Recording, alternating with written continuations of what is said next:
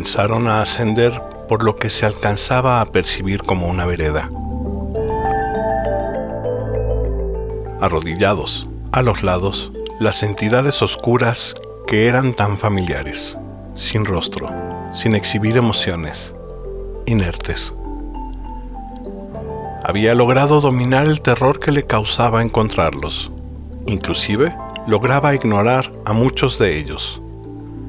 Sin embargo, recordaba a otros que habían sido muy agresivos.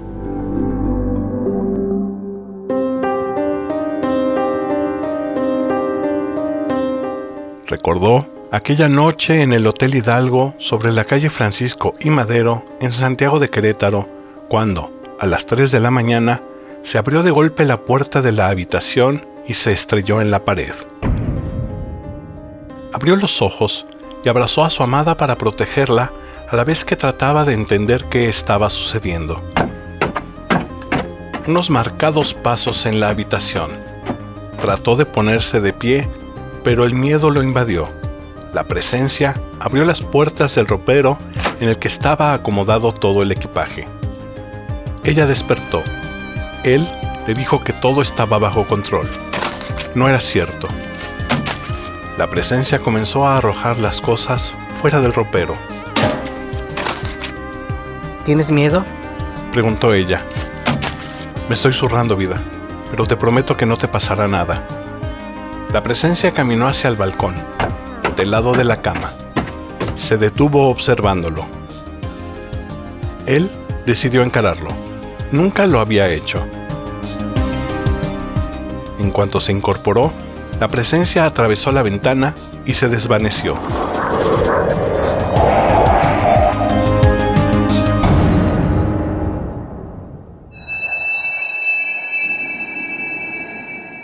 Llegaron a la cima de la colina. Sentía un profundo pero conocido frío. Dame la mano. Es hora. ¿Y si no quiero? ¿Y si me resisto? ¿Qué tal si solo me froto los ojos con fuerza y despierto? Ya lo he hecho antes. Inténtalo, pero puedo asegurarte de que en esta ocasión no dará resultado. Lo sé.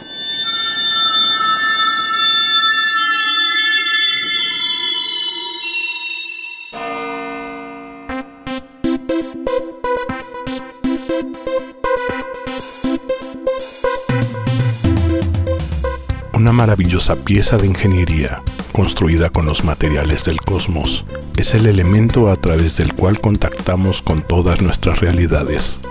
Imperfecta, con algunas partes sin pulir, filtra, enfoca, disipa o nubla las imágenes que se encuentran del otro lado. Bienvenidos a la ventana amorfa. Hoy presentamos Final.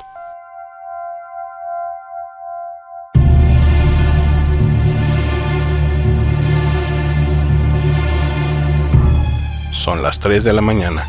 En la puerta de su habitación, un golpeteo. Aterrado, se pone de pie para abrir. Por primera vez hay alguien. Se trata de una silueta femenina, alta, esbelta, cubierta de negro. No se le ve la cara, pero siente que es alguien conocido. Ella extiende la mano. Él responde de igual manera. Sabe que debe seguirla. Lo que antes parecía ser su casa, ahora es un paraje oscuro, completamente vacío. Lo ha visto cientos de veces en sus sueños. ¿A dónde vamos? Se anima a preguntar. ¿Recuerdas Language is a Virus de Laurie Anderson? Responde. Amo esa canción. Pues eso, el paraíso es exactamente donde estás justo ahora, solo que mucho, mucho mejor. ¿Estamos en el paraíso? Sí, mucho, mucho mejor.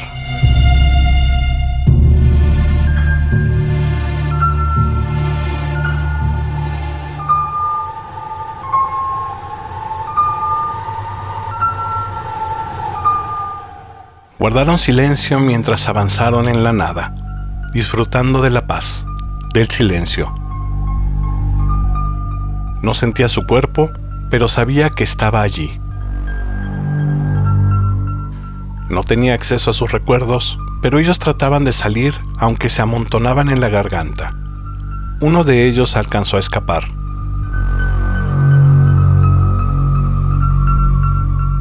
¿Fuiste tú aquella noche en Mérida? Intuía que ella sabía a qué se refería. No.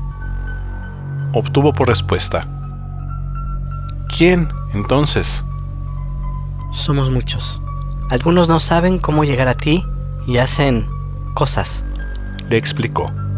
¿Cosas como golpear paredes y vidrios? Para tu caso, sí.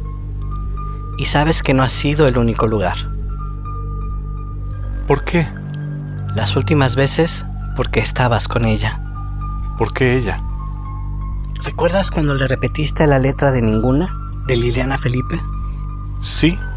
No habrá ninguna igual. No habrá ninguna. Ninguna con tu piel ni con tu voz. Tu piel, magnolia que mojó la luna. Tu voz, murmullo que entibió el amor. No habrá ninguna igual. Todas murieron en el momento en que dijiste adiós. Ella no pudo decir adiós. Le apretó la mano y apresuró el paso.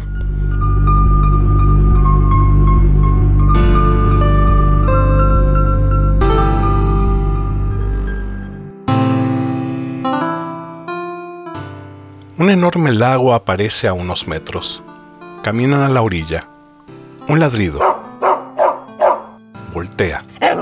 Grita de alegría y extiende los brazos. Hermanito, te extrañé mucho. Se abrazan y ambos lloran. Gracias. Se dirige a ella. Tú lo pediste. Es tu Cerberus. Él nos acompañará. Porque yo lo pedí, ¿se me conceden las cosas? Sí. ¿Y lo merezco? No. ¿Qué me faltó? Debiste haber pedido más y con mayor pasión. Todo estuvo a tu disposición todo el tiempo, y sin embargo no pediste más. Eso es lo que te faltó. ¿Recuerdas Luchín de Víctor Jara? Sí. Es la que le cantabas a tu Cerberus. Aprovecha ahora que están juntos de nuevo. Se subieron a una barcaza y se perdieron entre la niebla.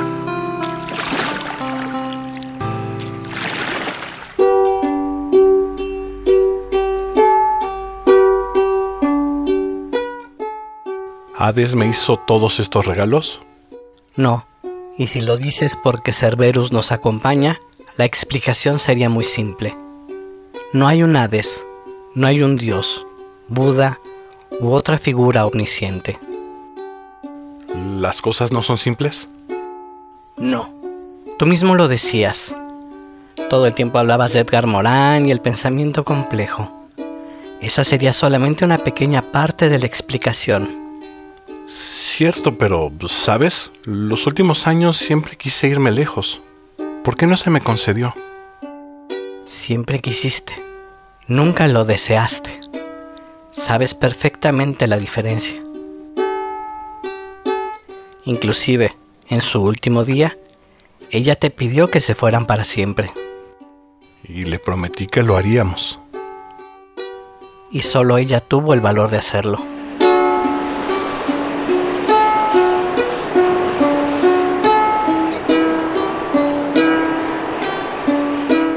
¿Recuerdas Life on Earth de Snow Patrol? Amo esa canción. Lo sé. Cántala. La primera luz. Primera luz en costa silenciosa. Solo los barcos anclados. Tú y yo. El camino a casa. Este es siempre el camino a casa, querida. Puedes romper el mapa en pedazos, pero todo lo que siempre quisimos parecía millas y millas de aquí. Ahora entiendo. No, nunca entendiste.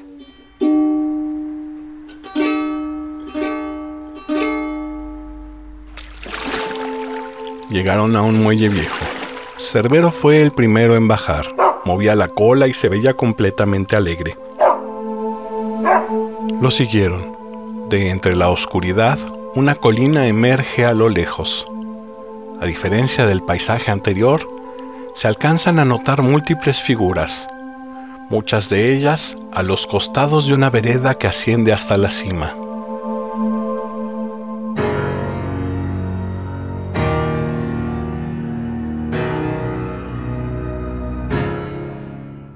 Cuando te conocí, me resultas muy familiar. Le preguntan nuevamente. ¿Recuerdas tu primer nevada en Canadá? Claro, estaba perdido. Nunca estuviste totalmente perdido. Siempre estuvimos a tu lado. ¿Recuerdas qué hiciste cuando por fin descubriste que no sabías dónde estabas? Sí, claro. Me refugié en lo más parecido a casa, un subway. E hizo una pausa. Claro, tú eras la encargada del subway. Eres quien me atendió. Sí, y lo primero que hice fue ofrecerte un pañuelo. Ahora lo recuerdo. Era para que pudieras ver. Y sí, limpiaste tus lentes, pero no logré abrirte los ojos. Nunca pensé que se tratara de una lección. Nunca lo fue. Me acordé de Snowblind Sticks. Espejo en la pared, la cara que me muestras me aterra. Pensé que fanfarroneabas, pero ahora todas las líneas parecen ser claras. La vida no es bonita, aunque he intentado que así sea. Las mañanas son de un frío angustiante. ¿Cómo me metí en este lío? Esa canción no tiene ningún sentido. Le dice ella, molesta.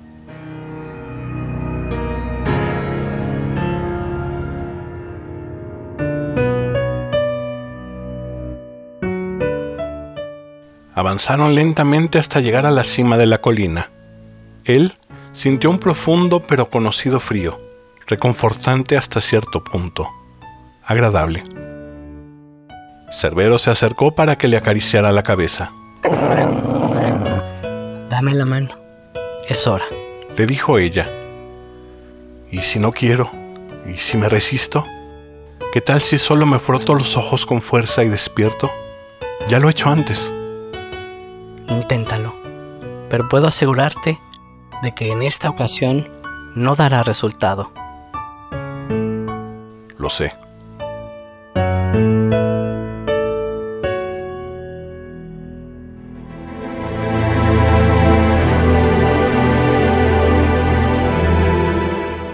Estaban en la orilla de un precipicio que se convertía en una especie de túnel con las paredes rugosas y formas como raíces que ocasionalmente sobresalían.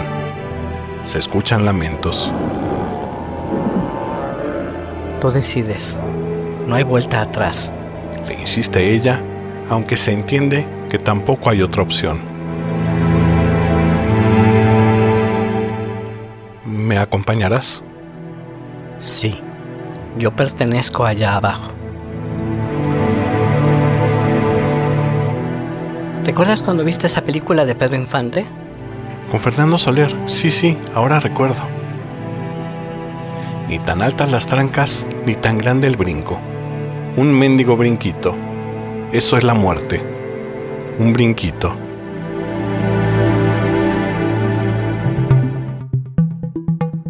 Una vez más, muchas gracias por escuchar este, tu programa, en donde semanalmente abordaremos temas de lo más diverso, desde lo cotidiano hasta lo paranormal, pasando por lo social y lo histórico. Todo desde el imperfecto cristal de nuestra ventana amorfa. Te espero la próxima semana.